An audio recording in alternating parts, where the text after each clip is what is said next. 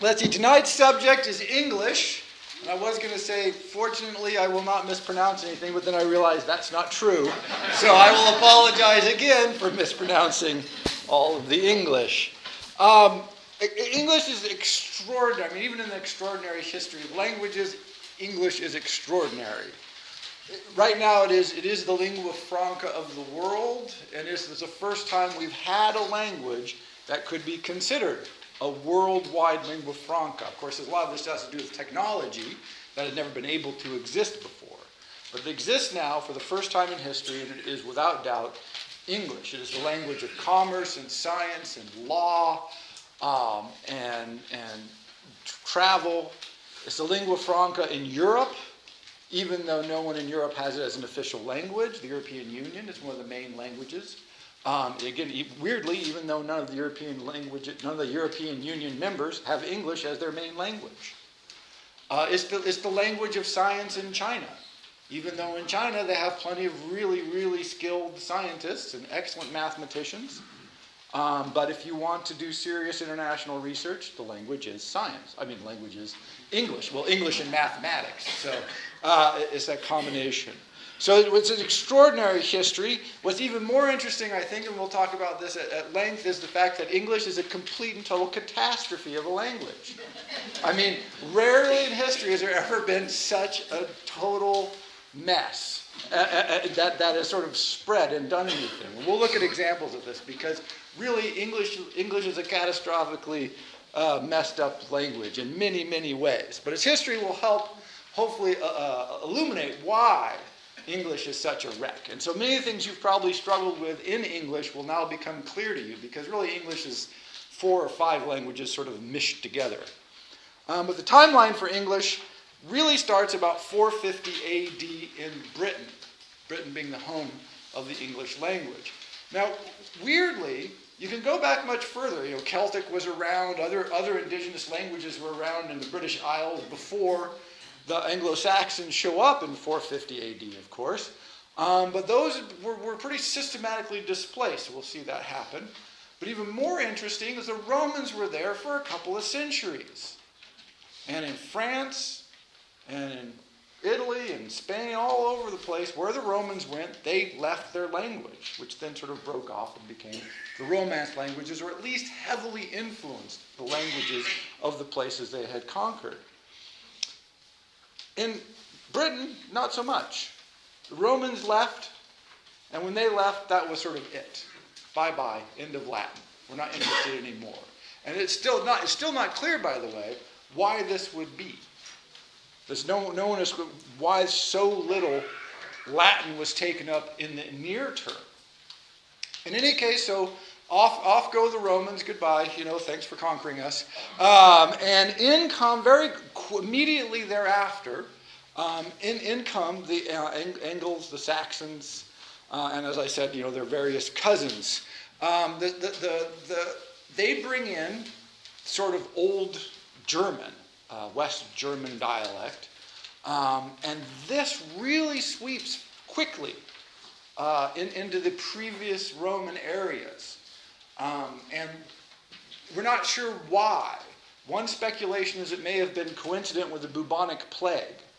And so the plague was wiping out population centers, so the native languages sort of fall off. The Anglo Saxons came as conquerors, but also as settlers. And so they didn't, you know, come rule from afar or anything. They came, they settled, they created a population base, and, and pretty rapidly um, displaced many of the native languages, although, of course, things Cornish and Welsh, you know, continue on just fine for, you know, till, till today. But, the, but they, the Anglo-Saxon gets settled pretty quickly. Um, and then later, about 790, the Danes show up, the Vikings. Um, first, they came as raiders and smashers and stealers, but then, then they also started to settle they, they intermarry, and this really creates what is called Old English. Now, now we can't read Old English. This is what Beowulf is written in. Um, so if you, if you look at that, the little section of Beowulf there, what way Gardena in Gardagum, right? Which is, no one, by the way, knows how to translate that what. Here it's translated as listen or so or thus or wow, but uh, it's not, you know, how you want to translate that, but it's, you know, it's, listen, we of the spear Danes in the days of yore. Right? I mean, th- nothing jumps out of there except for we, right? We've got the we, uh, uh, but, but not a lot else. It makes sense to us. And this was written in about uh, 850 to 1000. The provenance of, of the Beowulf manuscript is not totally clear, but it gives you a good sense of the kind of Old English dialect that was being spoken in, in much of the area of the British Isles. Not all of it, of course. Again, Cornish, Welsh, Gaelic, of, uh, you know, of course, still still very popular. Um, but this was the literary language. This was the prime written language in that in, in that region, and it's really beginning to develop. So, you know, Beowulf is a major poem. There's other chronicles that are being kept. There's some histories that are being written. And so, right, here we have it Anglo Saxon, the roots of English. Well, then the Norman conquest happens, right? 1066. And what, what this does is it sort of cuts the top off of uh, Old English. Because now the language of literacy, the language of, of ruling, is going to be Norman French, um, which is a dialect of French. And so the king and the king's court speak, of course, Norman French. The people who live around the court and the servants speak Anglo Saxon but need to learn French if they want to get ahead in the world. And so French becomes sort of like English is today. It's the language you want to learn if you want to prosper. And it dominates writing. So it takes over almost every, all the documents, Anglo-Saxon sort of drop away immediately, and all the documents start getting picked up in, in, French. So the language of the court records and the histories and the chronicles transfer to French or Latin. Because, of course, they brought a bunch of Latin speakers with them. The Latin guys had actually shown up a little bit earlier, but this is where the big influence comes in. And so the law is in Latin, the court is in Norman French, uh, and the people speak some version of Anglo Saxon, or all over England, of course, all the other dialects. So, what do you do if you're the ruling French and you come into a country that speaks not just Anglo Saxon as one of the main ones where your power base is around London, um, but, you know, again, Cornish and Welsh and Scottish and these other, other dialects? But what the Norman French did is encourage them to learn Anglo Saxon or Old English.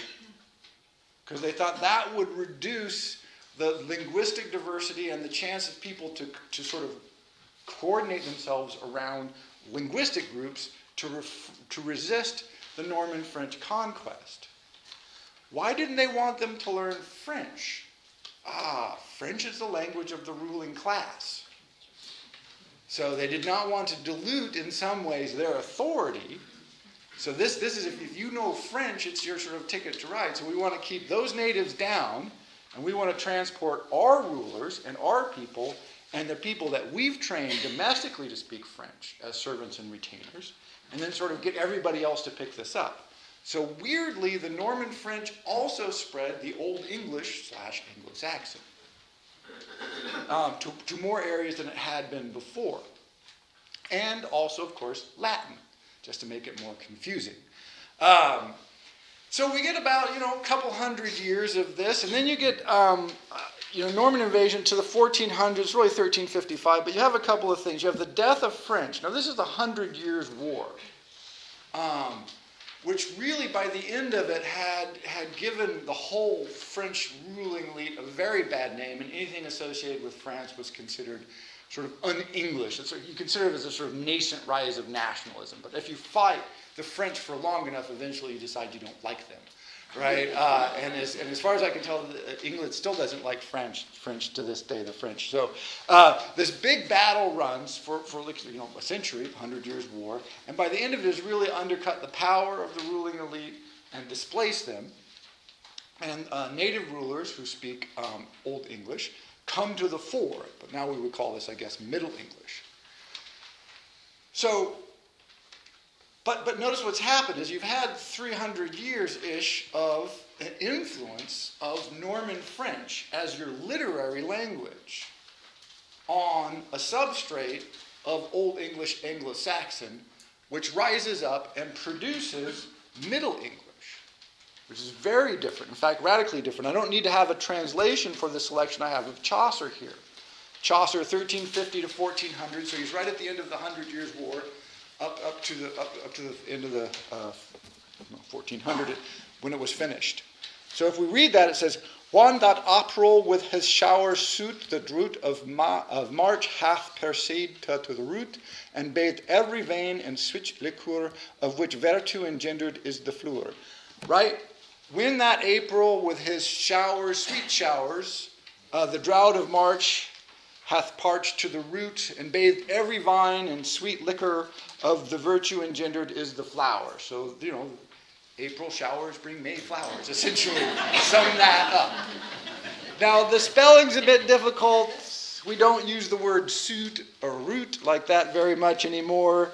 Um, but basically, once you get used to the spelling changes um, and some of the word usage, you can read Chaucer fairly easily. A couple of days of reading through the Canterbury Tales, and you'll be up to speed, particularly if you read it out loud. It's easier to hear often than it is to see on the page. So that is in 400 years. So it's a, it's, a, it's a, fair span of time, but it's a pretty huge change from the Old English where we can't hardly read a word. Um, if, if, if you know German or Dutch or Icelandic and English and some French, you can sort of piece your way through Beowulf. Otherwise, it doesn't make any sense in English. But now with Chaucer, we start getting texts that we can read today. We don't need them to be translated. It's nice sometimes, some difficult phrases, but it's legible. So this is one. The French influence wanes. Local, uh, regional dialects come to the fore.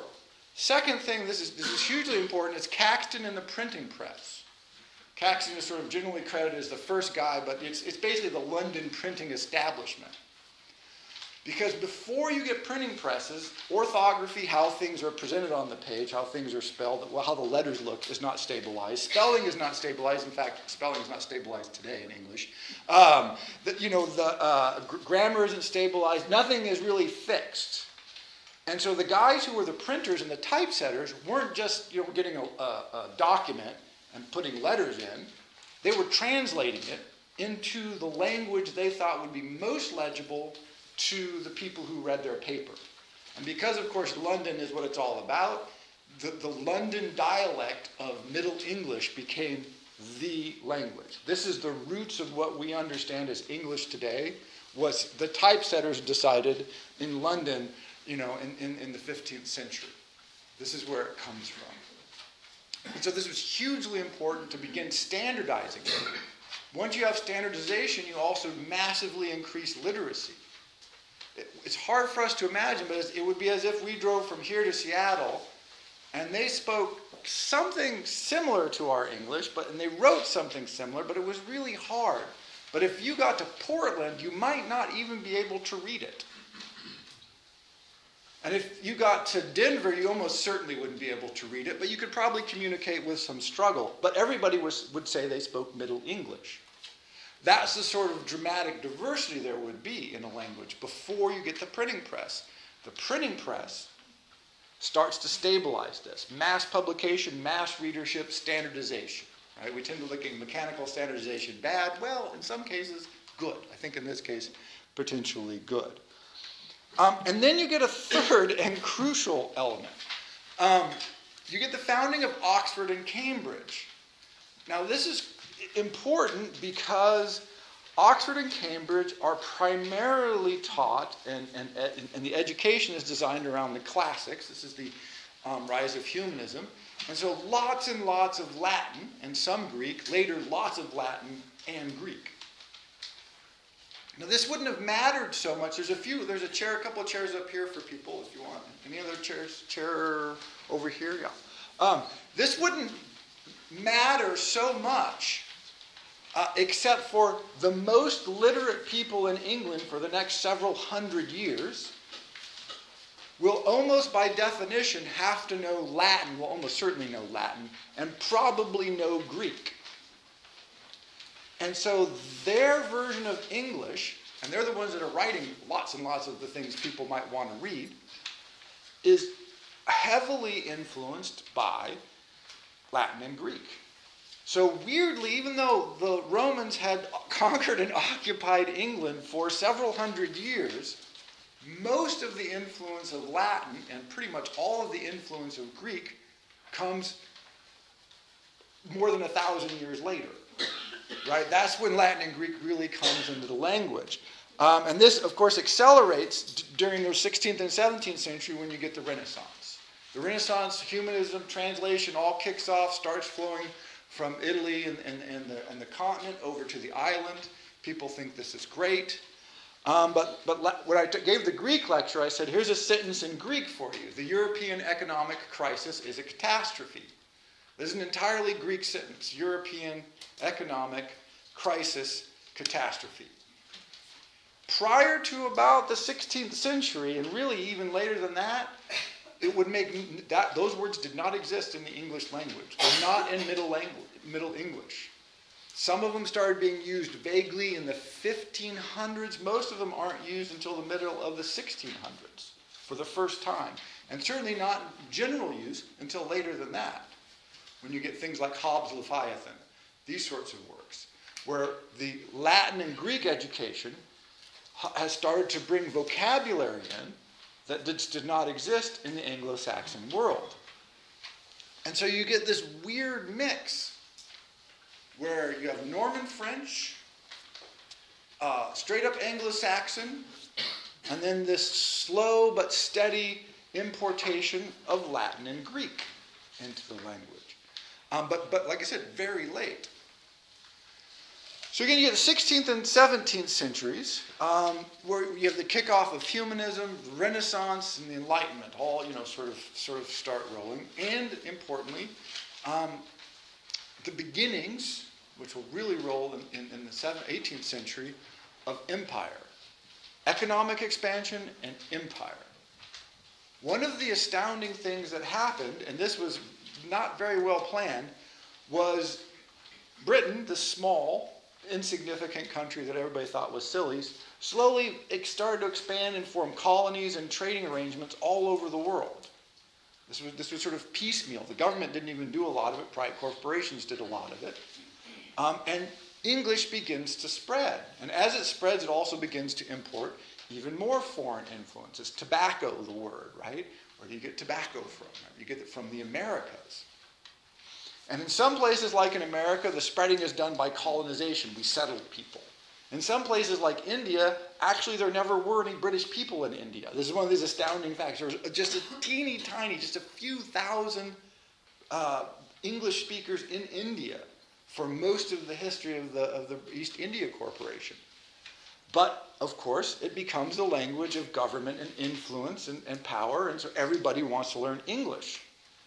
And again, like the Norman French for a while, the British government actively discouraged people from learning English. For one reason, that the East India Company was not all that interested in the missionaries, because the missionaries tended to stir up the natives. It did not want the natives stirred up.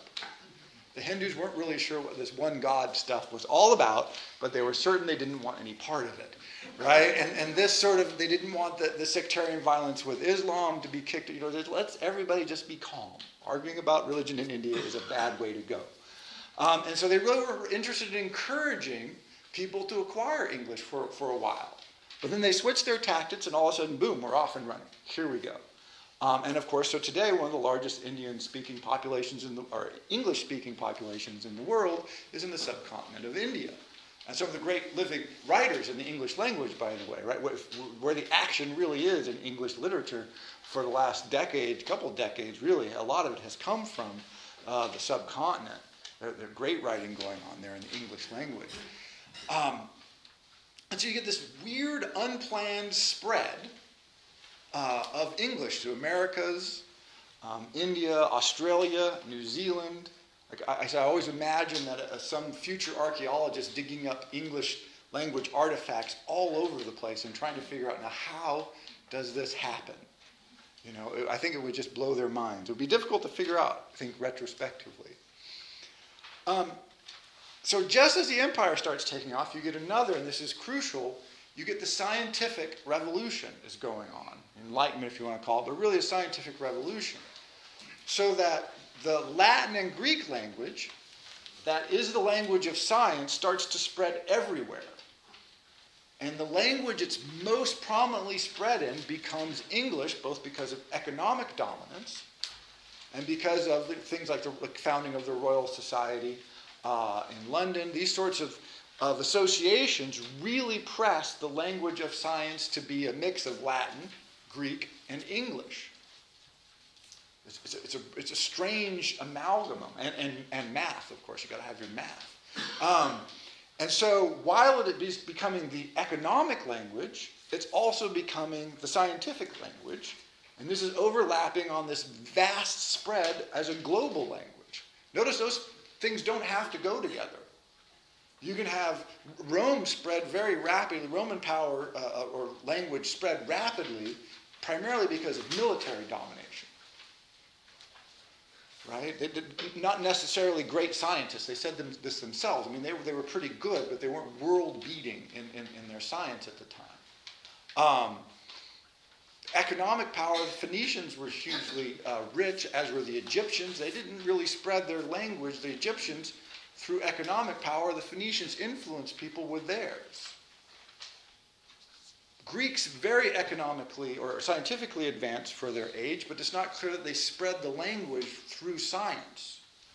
They spread, it seems, more other cultural influences and then through geographic issues.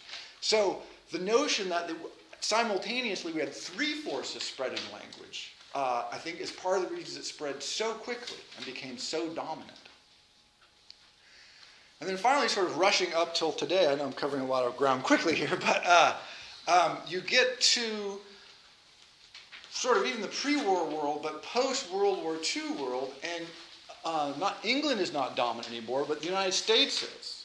And we're militarily dominant, we're economically dominant, but probably most importantly for the spread of language, we become culturally dominant. If you want to see a movie, you want to see an American movie. If you want to see a TV show, you want to see an American TV show. And if you want to know why this is, Go back in the 50s and 60s and look at major American films, and then look at major Italian film, a major Tunisian film, a major. Our technology our, was just, just totally, wildly outstripped them. We knew how to make films more or less the rest of the world didn't. I mean, it, it's sort of, it's, it's, crazy. They had good writers, they had good thinkers, they had good everything else, but they did not have the infrastructure or the technology.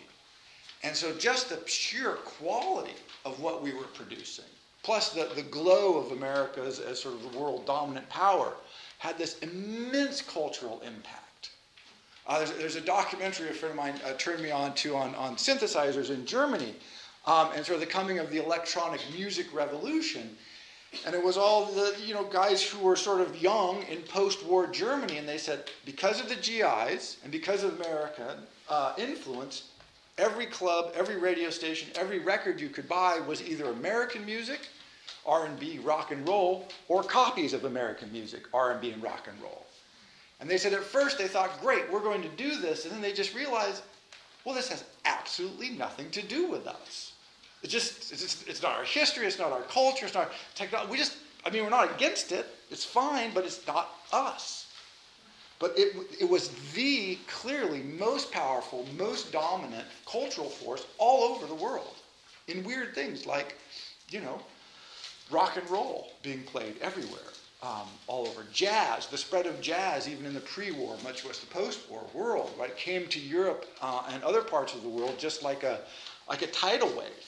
Nobody, I mean, you can read the documentary of, of, you know, writers, artists, musicians going into clubs in Berlin or Paris um, in, you know, 19 teens, 1920, and just being blown away. Some of them said, oh, this is, this is just subhuman, horrible, uh, uh, sensual, mind-destroying, you know, ah, what is this jazz? We hate it. Or saying, wow, this is human liberation set to a danceable beat. Right? The, the response was strong, but everybody said the same thing. This is American music. This is, this is not us. This is from this other world. Right? Actually, it's African American music, of course, but uh, you know, but that's part of America too. And, and, you can even see this today because if you go anywhere in the world today, everybody raps. Rap music, hip hop has absolutely taken over the world, for good or ill. Um, but it, it, it is where did this come from? It comes from the African American community. Huge cultural influence. We didn't wander around the world saying, listen to African American music, listen to hip hop, listen to rap or jazz or rock and roll, or we'll shoot you. We just couldn't hardly ship it out to them fast enough, right? And so this is extraordinary cultural outpouring of, of, of music, movies, television shows. Most popular show, I believe, in the history of television, at least for a long time, was Baywatch. Because it was because it was one of the first shows that was licensed in China, apparently. And so you know, a billion Chinese turn on your show, and they went, "Wow, let's move to there." right? This is sort of you know this idea not, not necessarily a particularly accurate representation of our world, uh, but the history of, of not particularly accurate representations of foreign countries is really pretty, pretty vast, and this is just another chapter in that. And so this cultural outflow, outflow went along with military dominance, economic dominance, scientific language of science, um, and has this is where we are today. You can travel almost anywhere in the world not speak a word of any other language, and you can get by because you speak English. Now, whether that's good or not, I don't know, but I think it does make us happily complacent because we think, well, we'll make those other people learn something. We don't have to. Um, but, it is, but it is extraordinary. And, and never has this been so world spanning. Um, so that's where we are. But, but what's strange about this is how bizarre our language is. This is a strange, weird, wacky, messed up language. Oh, I forgot to do the King James Bible there, 1611. Can't, can't forget to mention this because that is the English that we have, is the King James Bible. For most people, for the last 400 years in English, the King James Bible was the first thing you read and potentially the last thing you read. And you certainly heard it all of the time. It, it was, it, it's what it meant to be literate in English. And, and uh, people have commented on how well people used to write, even poorly educated people. It's almost entirely because they were just copying what they had heard and read, which was the King James Bible, which is beautifully, beautifully rendered. It really is a remarkable text. Um, so here's just the, you know, the beginning. In the beginning, God created the heavens and the earth. And the earth was without form and void, and darkness was upon the face of the deep, and the Spirit of God moved upon the face of the waters. And God said, Let there be light, and there was light, and God saw the light, and the light was good, and God divided the light from the darkness. It's English. 1611, boom, there it is. This, this, is, this is when English gets set for us. One of the reasons it's so powerful, also, by the way, is it has very few Latin and Greek words in it.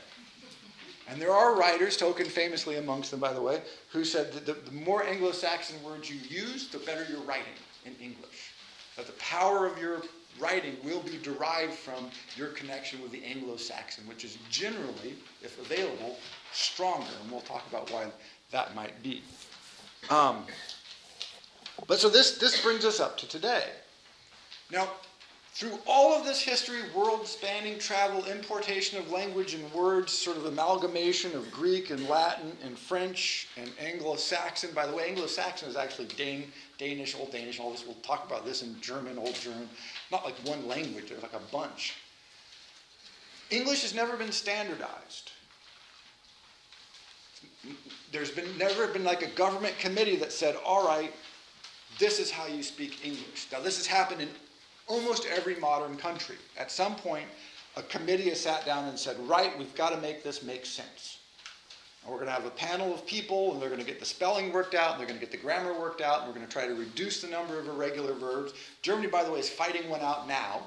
Um, the writers don't like some of the new changes that were made about 10 years ago that they're supposed to be phasing in, and so they're like, yeah, forget that. Um, uh, Italy has done it. Uh, France has tried to do it with, with varying degrees of success. Uh, China has done it repeatedly, trying to simplify their use of characters.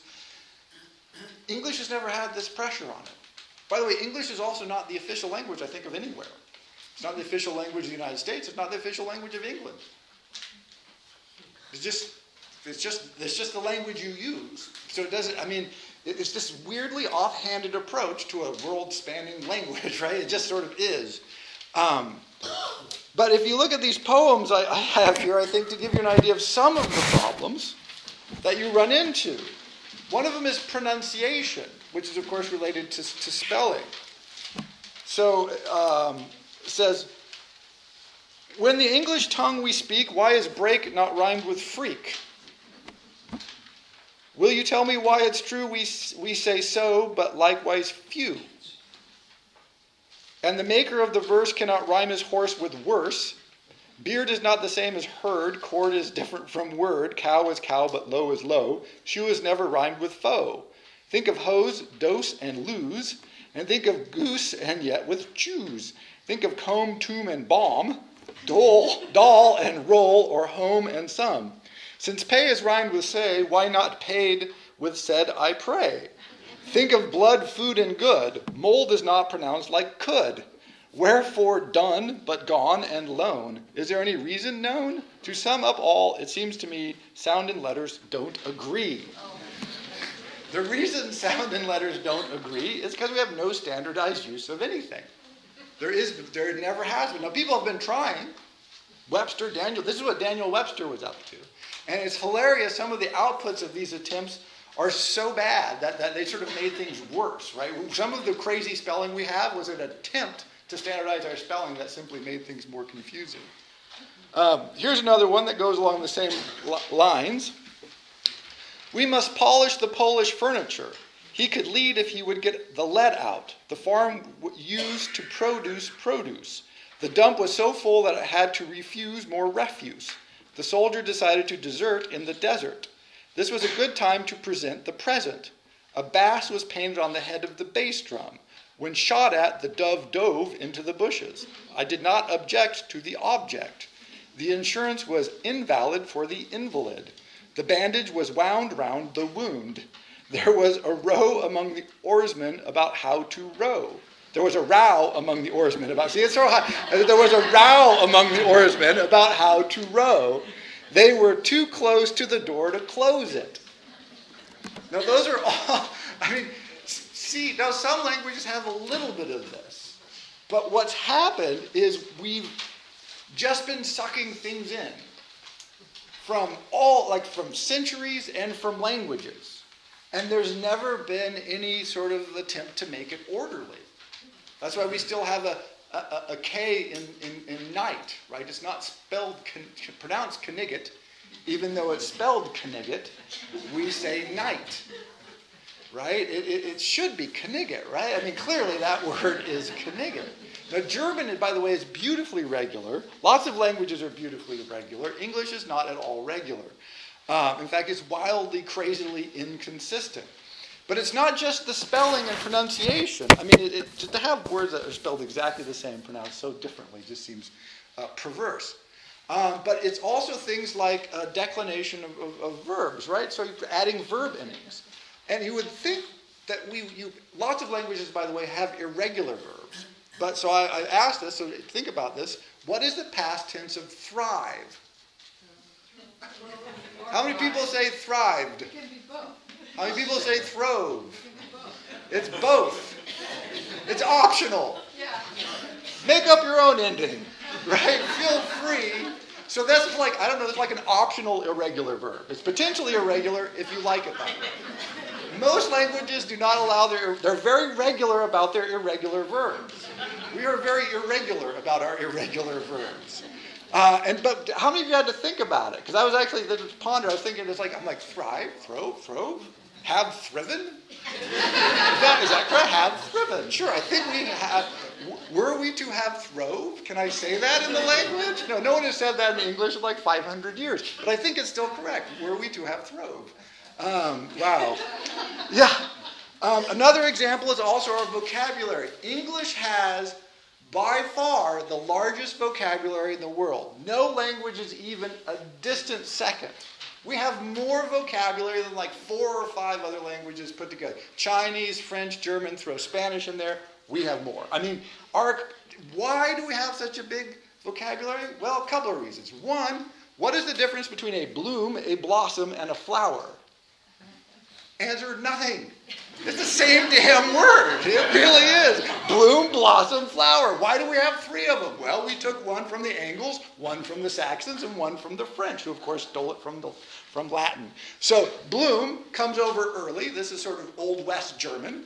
Uh, from German, of course, blumen, right? Wow, that's not too tough to figure out today. Same, same root. Blossom comes over a little bit later uh, with the Danes, the Spear Danes, brought us blossom, that's nice, and spears. Um, that, that would be the Vikings. Um, and then flower, fluid, French, right, from, from, from the Latin. Bloom, blossom, flower. Why do we have three? We have this, all, what's the difference between bake and roast? Well, it depends on which language you took it from. And so we make up all these crazy distinctions. You bake a cake, you bake a ham, you don't bake a steak, and you don't roast a cake. I don't know how foreigners ever learn this damn language. I really don't. It's just not fair. Okay, I'm going to bake my steak. Oh, no, no. You can barbecue it or, or, or particularly roast fry it. No, you can't bake it. Why not? It's the same oven at the same temperature. Yes, well. or flesh and meat. Right? So the one I like is if you're reading a bad novel, you can say, I felt her soft flesh. If you're reading a weird novel, you can say, I felt her soft meat. In theory, this means exactly the same thing. In practice, I think it means you're feeling her lunch, right? Which is a different novel altogether. Uh, right? Uh, it's, how are you supposed to know this? We all know it, right? We all know that flesh and meat can't be used like that. No, no, no, no, no. Or, or hair and fur, which I always like. Oh, you have lovely fur today. Um, or we go to a beauty parlor. Notice the French generally, the Latin French generally sounds better. We like to use those in beauty parlor rather than a make pretty room. right? It's a perfectly good make pretty room is a beauty parlor, but beauty parlor. So you go to the make pretty room to make your fur shiny. See? Oh, but that's wrong. Wrong. This is why it's fun to talk to foreigners because you're like, oh no, that's not how that. No, it's not. That's not going to fly. Right? It's not. Not we do it. Um, and, and, so, or, or, or the other one you can think is. Uh, babies drink milk, right? We've got that down. So women lactate. Waha. No, they make milk. No, we never say that. We never say, oh, young mothers make milk we say, oh, they lactate. And so if you have a league of lactating mothers, we call it a lactation league. No, no, no, we call it a la leche league. Because we just took, a, we, we took the Spanish word for milk for God knows what reason. I have no idea why this is, but this is what they call it, right? They just said, let's take, not, let's not use the Latin word, lactation. Let's not use the French word. We've got plenty of those. Let's just go out and get a Spanish word that's derived from the same damn Latin root anyway, and we'll use that. So I think mothers should make milk in a milk making league for our babies. Right? And even though babies drink milk, adults don't because they're lactose intolerant. see, see how baffling this is? And lactose is just the word for milk, right? I, yeah, it's, it's bizarre. But of course, we like to say lactose because that's the Latin. This is the language, when I talked about the influence of the language of science coming from the Latin and the Greek, it's immense. It's not tiny, it's immense. It's all, it influences our thinking, our writing, our vocabulary in so many ways, and it flows into the language. Uh, and it's taken on this sort of aura of respectability. Uh, and so if, if, you you always know when someone's trying to bullshit you is because they use a whole bunch of Latin words strung together. That's almost always a sign. Bureaucrats love this, right? So they, you know, uh, I can't even think of. They they come up with these bizarre, long-winded phrases with lots of Latin endings in them. he's like, oh, that sounds really good, right? Oh, the uh, the the the person was defenestrated. Ooh, sounds nice. Thrown out a window, right? And that's just this is this is um, and, and, so you, you have these weirdnesses of, um, uh, I'm sorry, yeah, but you have these weirdnesses in spelling, and orthography, how we present our spelling, how the spelling, pronunciation, vocabulary, like I said, which is just ridiculously overfilled with language, words from science and every. And by the way, also we accrete words from every language in the world, and we don't tend to change them at all. This is why we can't figure out how to spell ketchup. Because I think it's like a it's like a Malay word, a Malanga word. So it's like it's like one of the four words we've ever taken from this small island in, in Indonesia, right? And it's like, okay, well, how do you bring it in? Lots of other languages will bring words in, and they sort of change them and at least vaguely, remotely look like that. We don't. We're like, oh, ketchup or catsup or whatever. We don't know how to spell words we've had for 600 years. Let's bring it in, spell it any way you like, right? So immensely diverse uh, uh, spelling, immensely diverse vocabulary from all kinds of languages, which is why we can't get the pronunciation right. It's because we just import them and we tend to try and keep the, the, the, pronunciation. We do this with, with Spanish all the time. So, so in the 70s, the great uh, Spanish golfer uh, Chi Chi Rodriguez, right? And it should be pronounced Chai Chai Rodriguez right? That should be Chai Chai, but we say Chi Chi Rodriguez, right? So all of our sports announcers all of a sudden become sort of Spanish for a moment. And, and we do this, we try to get the inflection and tone and sound of other languages correct. It, it's, it's quite interesting. Most languages don't bother, they don't care. They're not trying to. We're like, oh, we took your word. We want to say it the way you said it, not the way we would say it. It's, it's, an odd, it's an odd idea. It's part of the fact that it is all around the world, and we're always sucking vocabulary in from other places. Um, and so you have, again, so spelling's not regular, pronunciation is not regular, vocabulary is mixed. And now even things like word order. So, you know, our, our standard word order is subject, verb, object. I enjoyed what? I enjoyed the movie. Okay, that's I enjoyed the movie. Or the movie was enjoyable. Or I had enjoyment from the movie. What? Or movies gave enjoyment to me. Well, it turns out you can construct almost any English sentence in any word order you like. This is very unusual for languages that don't match their tenses up. So in Latin, for instance, everything is, is, is uh, declined the same way. So you can mix the word orders up because you know what the subject is, you know what the object is, you know what the verb is, based on the endings. It's all right there in the ending. You know, often you don't need a subject, so like veni, vidi, vici. The I came, I saw, I conquered is right there in, in the declension of, of the Latin word.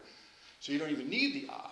And so you can sort of play around with word order. But in languages that don't have that, they usually have a little more stable, a little more strict word order. In English, we're very subject, verb, object oriented, but if you don't want to do that, you don't have to. Again, we're not sure how to decline our verbs because they're crazy. We have irregular and then we really irregular. Um, we don't know how to use the vocabulary, and our punctuation is grossly unstandardized. I mean, really, as someone who has to teach this, I would like to say it's grossly unstandardized. A warning note, however, you do not put commas where you pause. I would just like to stomp that out at now. If, if anyone ever tells you this, hit them. Because they're trying to undermine Western civilization. You do not put a comma where you pause in speech because you don't use commas in speech, you use commas in writing. Right? I mean, these are unrelated experiences, so don't do that. But there's all kinds of rules that are up for grabs.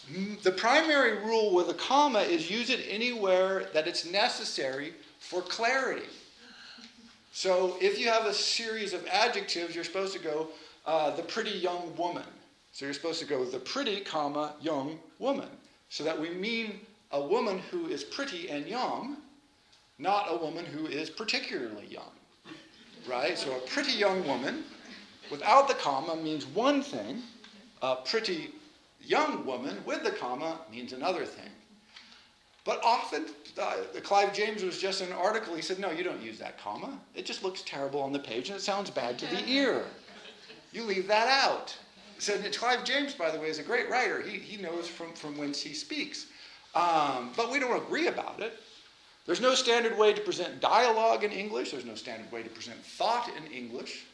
There's no agreement on, like, for instance, if you start a sentence with a prepositional phrase, before he went to work, comma, he drank his coffee. In theory, you're supposed to always have that comma. That's the first rule they'll teach you. The next rule they'll teach you is well, if it's a short prepositional phrase, you might not need that comma. And if it's not necessary for clarity, well, just drop it all together. Well, what the hell kind of rule is that? and have you ever tried to explain a non count noun to someone? People know a non count noun? So, sugar, for instance, is a non count noun. If you have a bag of sugar, you have a lot more sugar than if you had a single cube of sugar. You don't say, wow, I've got a bag of sugars. A bag of sugars would mean you had a bag in which there were several different varieties of sugar. So it's like sheep. One sheep, two sheep. What? That's stupid. You know, there are languages that decline for one, two, three, four, some of them even five. They have different endings. I, I don't know how many only go one sheep, two sheep. So then you go, right, I've got this down. This is a very simple language one dog, two dog. Oh no. So you have to understand dogs are completely unlike sheep. and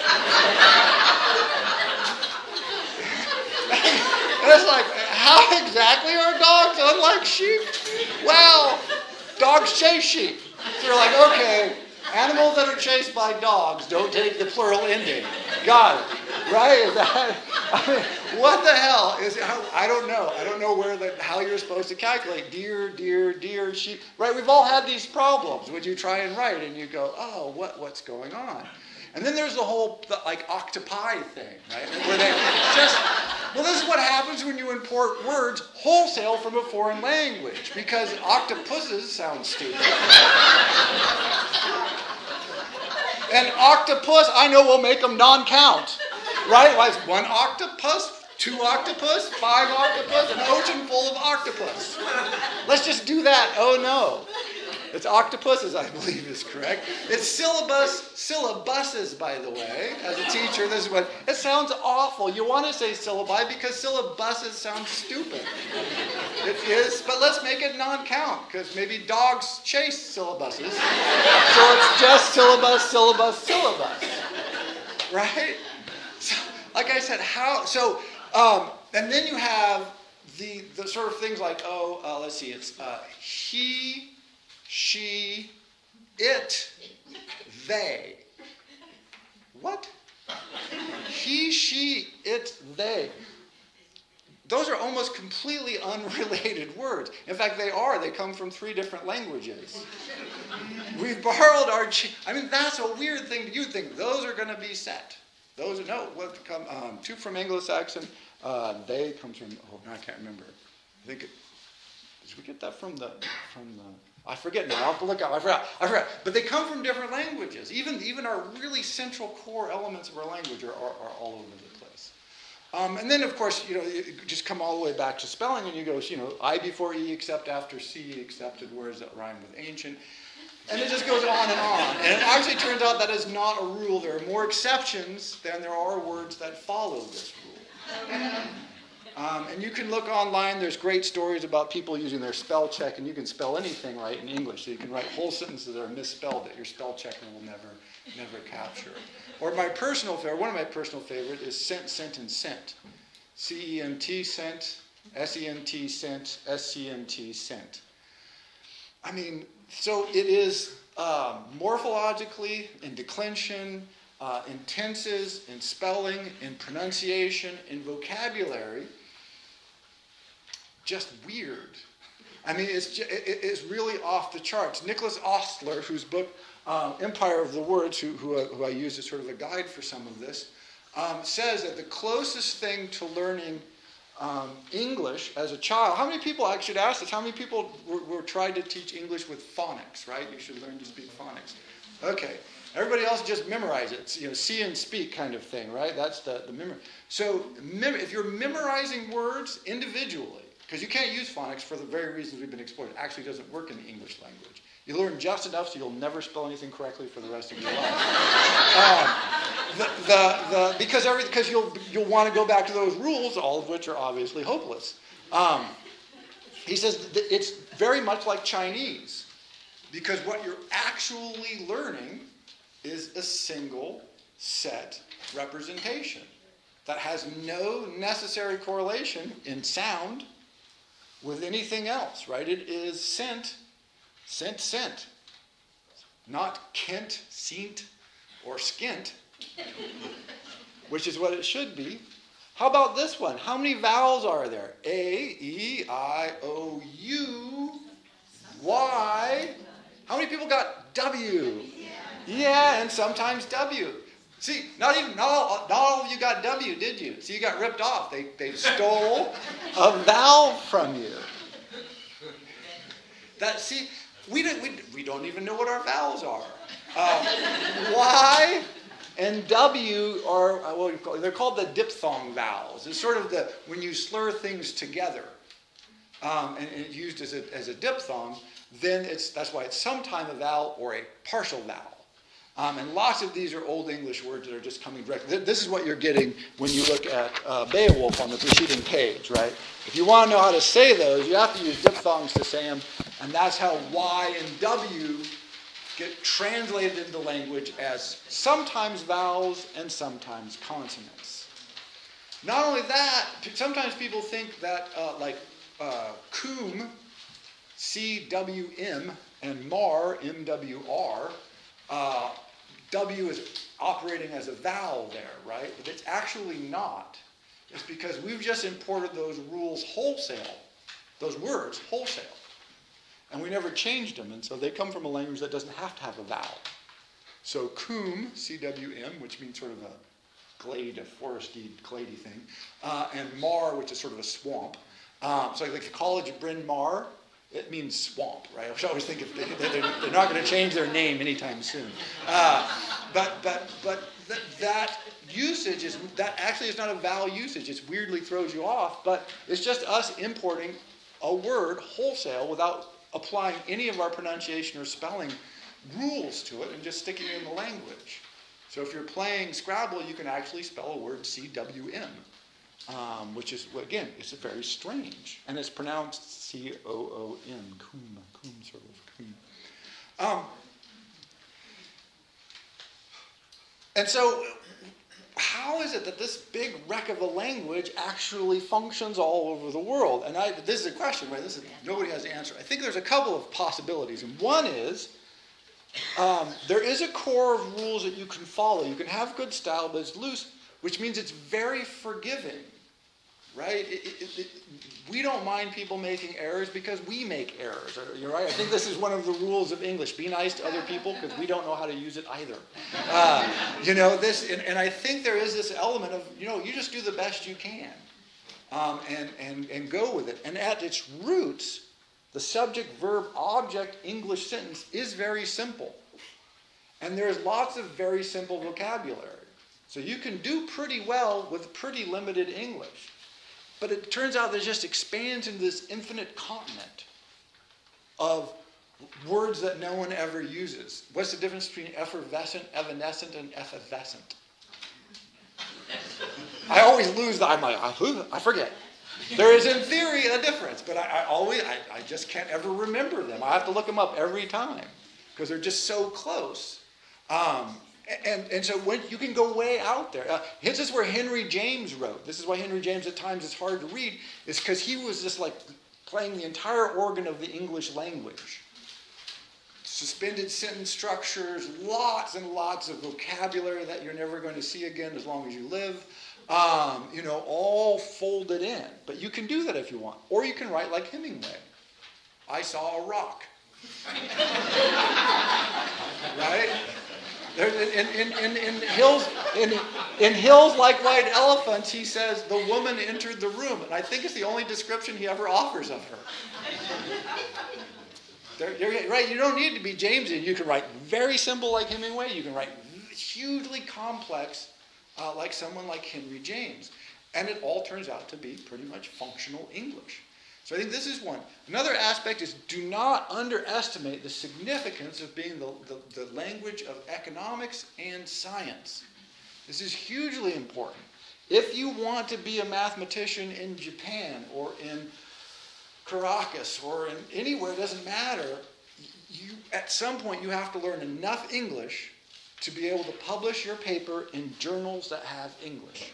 Because if you don't, you're, simply, you're essentially marginalizing your career, or you have to get someone to translate for you. It's, it, you just have to do it. We don't notice it because, of course, we already speak English.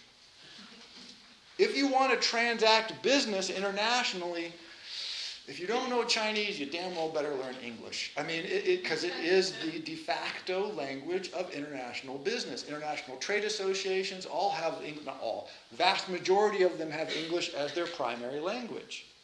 And you, because notice, you need a primary language. And it's not this imposition. We think of it, you know, sort of has this imperial overtones.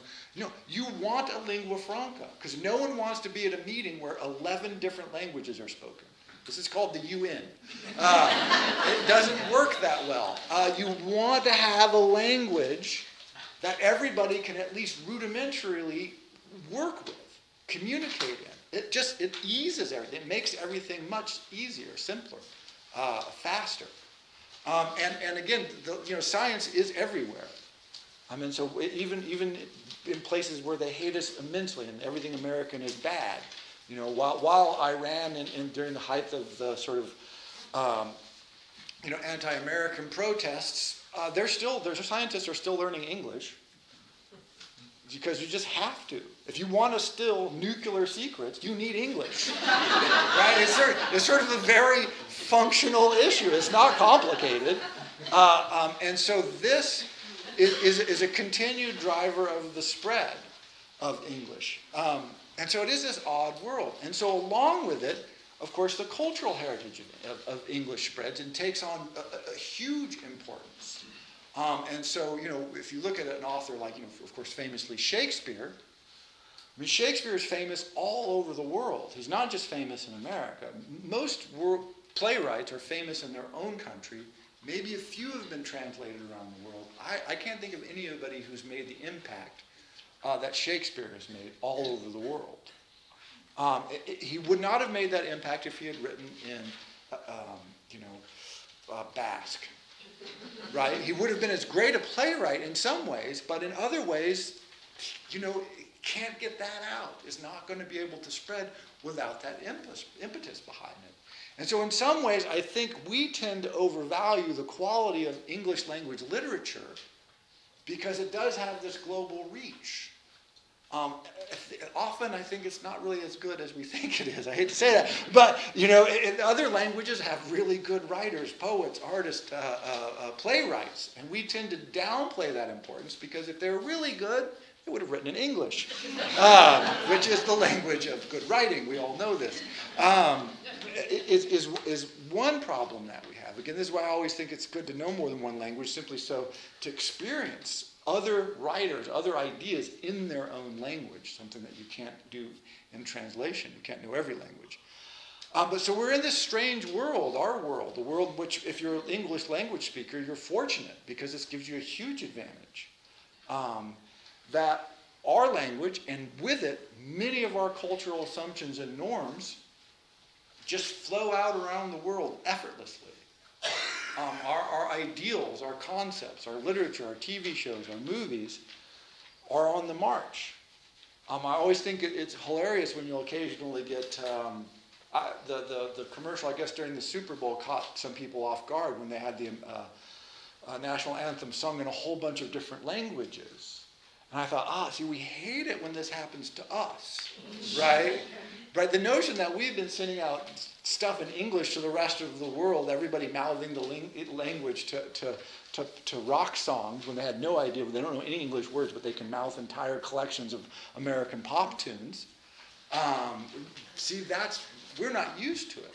Some of it is flowing back now. The incredible popularity of Japanese culture, Spanish and, Spanish uh, language uh, music in particular and film is, is very popular in the United States, and so we're getting that influence a lot. But still, English and powerful and dominant.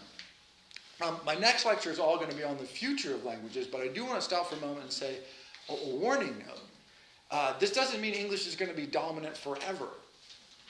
The, the, history of languages is pretty clear. I mean, if you had asked an Akkadian, wow, look how widespread Akkadian is, they're like, well, yeah, it's the lingua franca. If you don't know Akkadian, you're no one right? Of course, we, you know, We've got cuneiform writing. We've got all the power. We're, we're, you know, we're good to go. Trade posts all over the place. Yeah, that didn't work out so well, right? Akkadian is not spoken that commonly today. Um, uh, Latin obviously fell on somewhat hard times.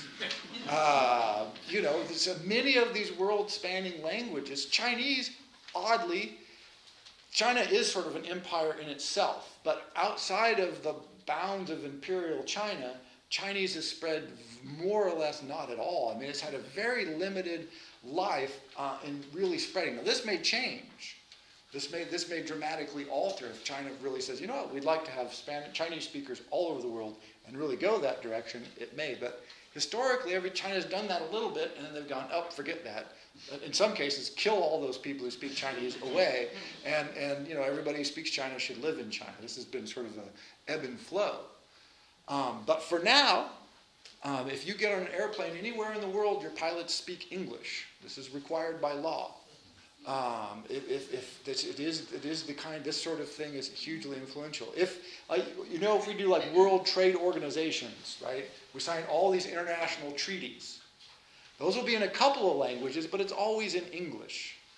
So if, if you're a small country, Mali, Peru, that's a fair-sized country, but not a huge country, you have to have a lawyer who knows international law and English because the, the, the, the, chances that the treaties will be signed and written in your language might be very small. And the less popular your language is, the less likely it is that it's going to be translated into that.